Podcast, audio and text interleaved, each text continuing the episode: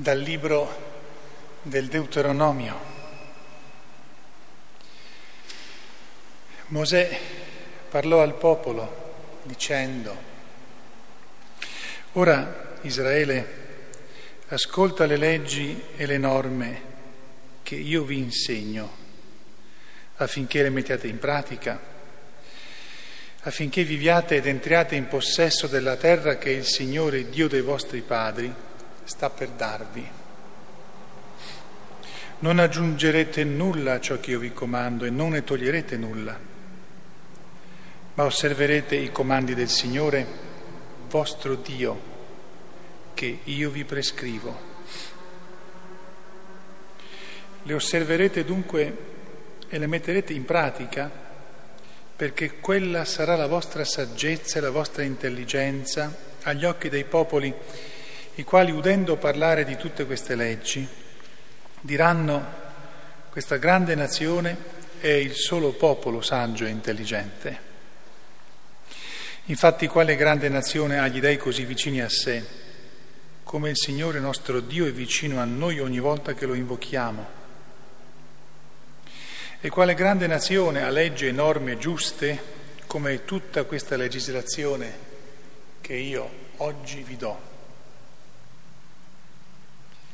Parola di Dio.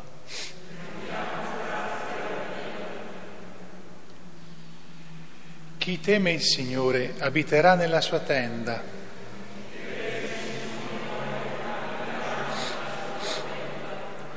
Colui che cammina senza colpa, pratica la giustizia e dice la verità che ha nel cuore, non sparge calunnie con la sua lingua. Chi teme il Signore non fa danno al suo prossimo e non lancia insulti al suo vicino. Ai suoi occhi è spregevole il malvagio, ma onora chi teme il Signore.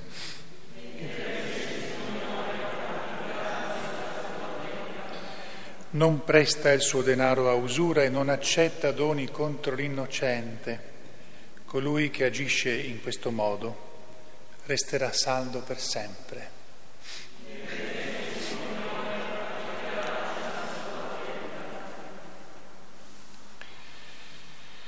Dalla lettera di San Giacomo Apostolo. Fratelli miei carissimi, ogni buon regalo e ogni dono perfetto vengono dall'alto e discendono dal Padre, creatore della luce. Presso di Lui non c'è variazione né ombra di cambiamento per sua volontà, egli ci ha generati per mezzo della parola di verità, per essere una primizia delle sue creature. Accogliete con docilità la parola che è stata piantata in voi e può portarvi alla salvezza. Siate di quelli che mettono in pratica la parola e non ascoltatori soltanto, illudendo voi stessi. Religione pura e senza macchia davanti a Dio Padre è questa, visitare gli orfani e le vedove nelle sofferenze e non lasciarsi contaminare da questo mondo. Parola di Dio.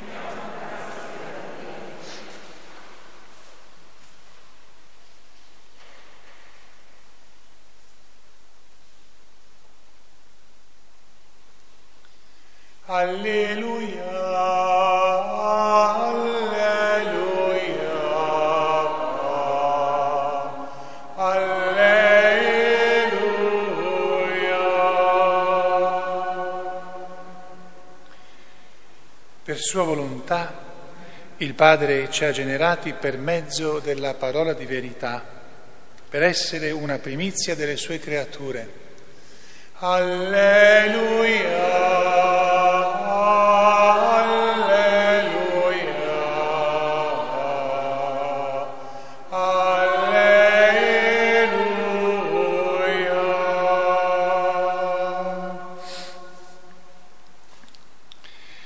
Il Signore sia con voi. Dal Vangelo secondo Marco.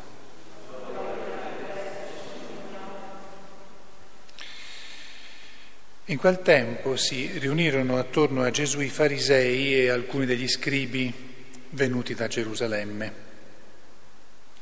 Avendo visto che alcuni dei suoi discepoli prendevano cibo con mani impure, cioè non lavate, i farisei infatti e tutti i giudei non mangiano se non si sono lavati accuratamente le mani, attenendosi alla tradizione degli antichi e, tornando dal mercato, non mangiano senza avere fatto le abluzioni e osservano molte altre cose per tradizione come lavature di bicchieri, di stoviglie, di oggetti di rame e di letti.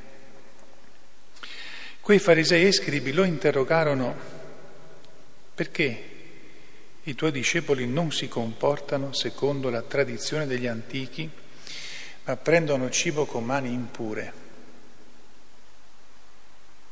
Ed egli rispose loro, bene ha profetato Isaia di voi ipocriti, come sta scritto. Questo popolo mi onora con le labbra, ma il suo cuore è lontano da me. In vano mi rendono culto insegnando dottrine che sono precetti di uomini, trascurando il comandamento di Dio, voi osservate la tradizione degli uomini. Chiamata di nuovo la folla, diceva loro, ascoltatemi tutti e comprendete bene. Non c'è nulla fuori dell'uomo che entrando in lui possa renderlo impuro, ma sono le cose che escono dall'uomo a renderlo impuro. E diceva ai suoi discepoli, dal di dentro infatti, cioè dal cuore degli uomini, escono i propositi di male, impurità, furti, omicidi, adulteri, avidità, malvagità, inganno, dissolutezza, invidia, calunnia, superbia, stoltezza Tutte queste cose cattive vengono fuori dall'interno e rendono impuro l'uomo. Parola del Signore. Alleluia.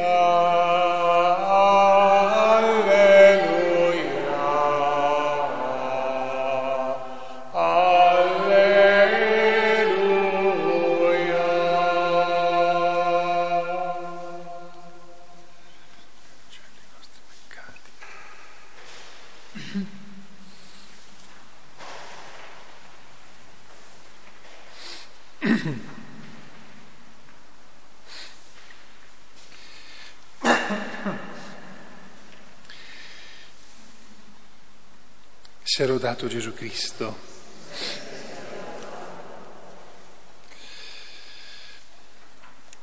Ogni tanto un sacerdote che predica deve prendersela con qualcuno, allora oggi ce la prendiamo con quelli che hanno scelto le letture, perché hanno usato le, le forbici, ma era meglio se invece i uh, brani ce li avessero portati un po' più interi, perché hanno selezionato alcune parti sia della lettera di San Giacomo che del Vangelo che secondo me avrebbero reso più lineare quello che ci viene detto.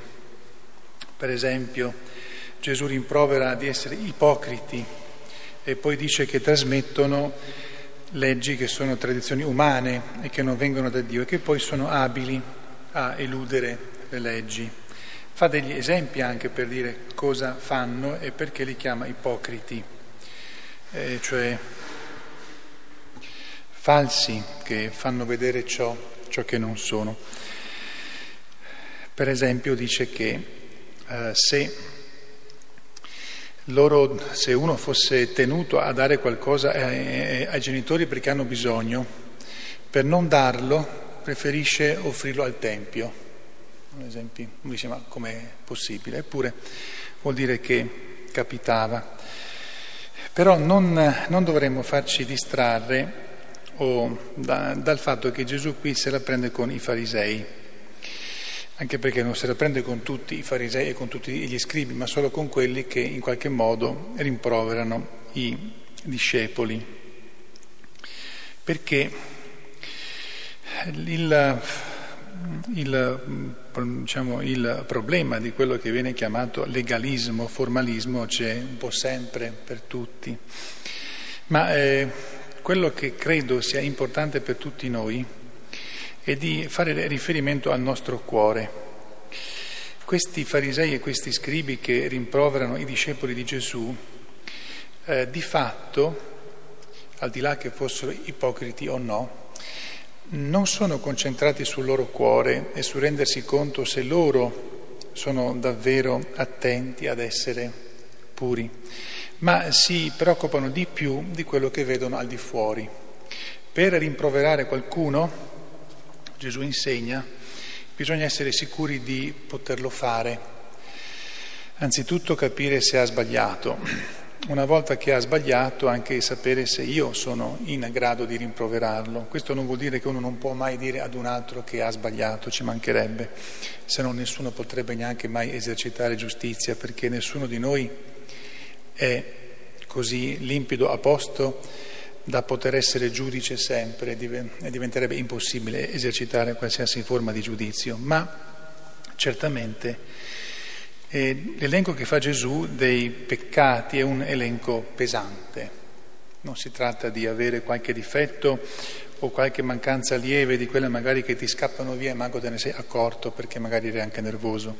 Qui si tratta di una lista di mancanze che, che pesano, mi sembra quasi di sentire il tonfo ogni volta che Gesù elenca questi tipi di, di peccato. Ma eh, per essere sicuri di poter correggere gli altri o di chiedere loro conto come si comportano, almeno per certe cose bisogna in qualche modo essere un po' a posto, un po' diciamo limpidi, un po' puri. Diversamente si rischia di fare quello che hanno fatto questi farisei e questi scribi e Gesù ancora, eh, per andare verso anche la, eh, la, conclusione, invita a stare attenti al proprio cuore. In fin dei conti, chi poteva rimproverare gli apostoli, i discepoli, di non essere attenti alle antiche tradizioni? Gesù stesso era l'unico che si poteva permettere. Vi ricordate quando c'è quella adultera che viene catturata durante l'adulterio? e gli viene portata davanti con eh, lo scopo di poterlo incastrare.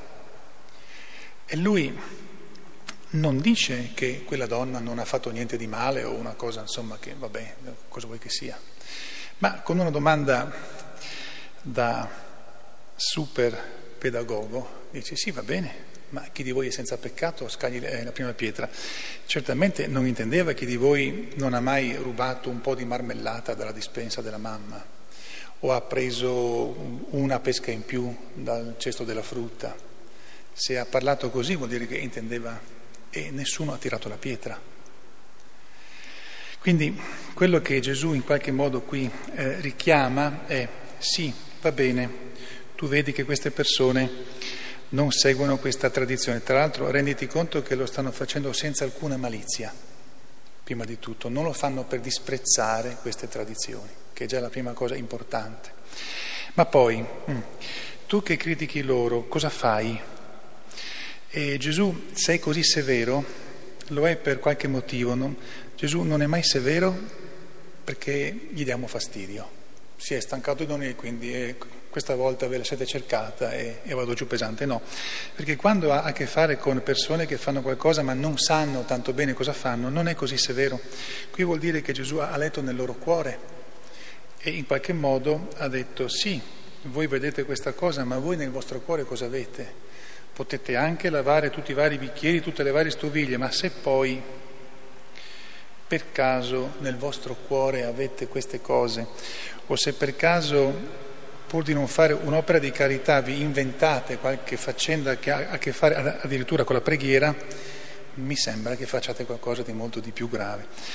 Dunque, concludendo, il Signore credo invita me e ciascuno di noi, eh, di voi, a stare attenti al nostro cuore. Non vuol dire che dobbiamo per forza trovare questa lista, perché saremmo veramente messi male, cioè se avessimo qualcosa di questo.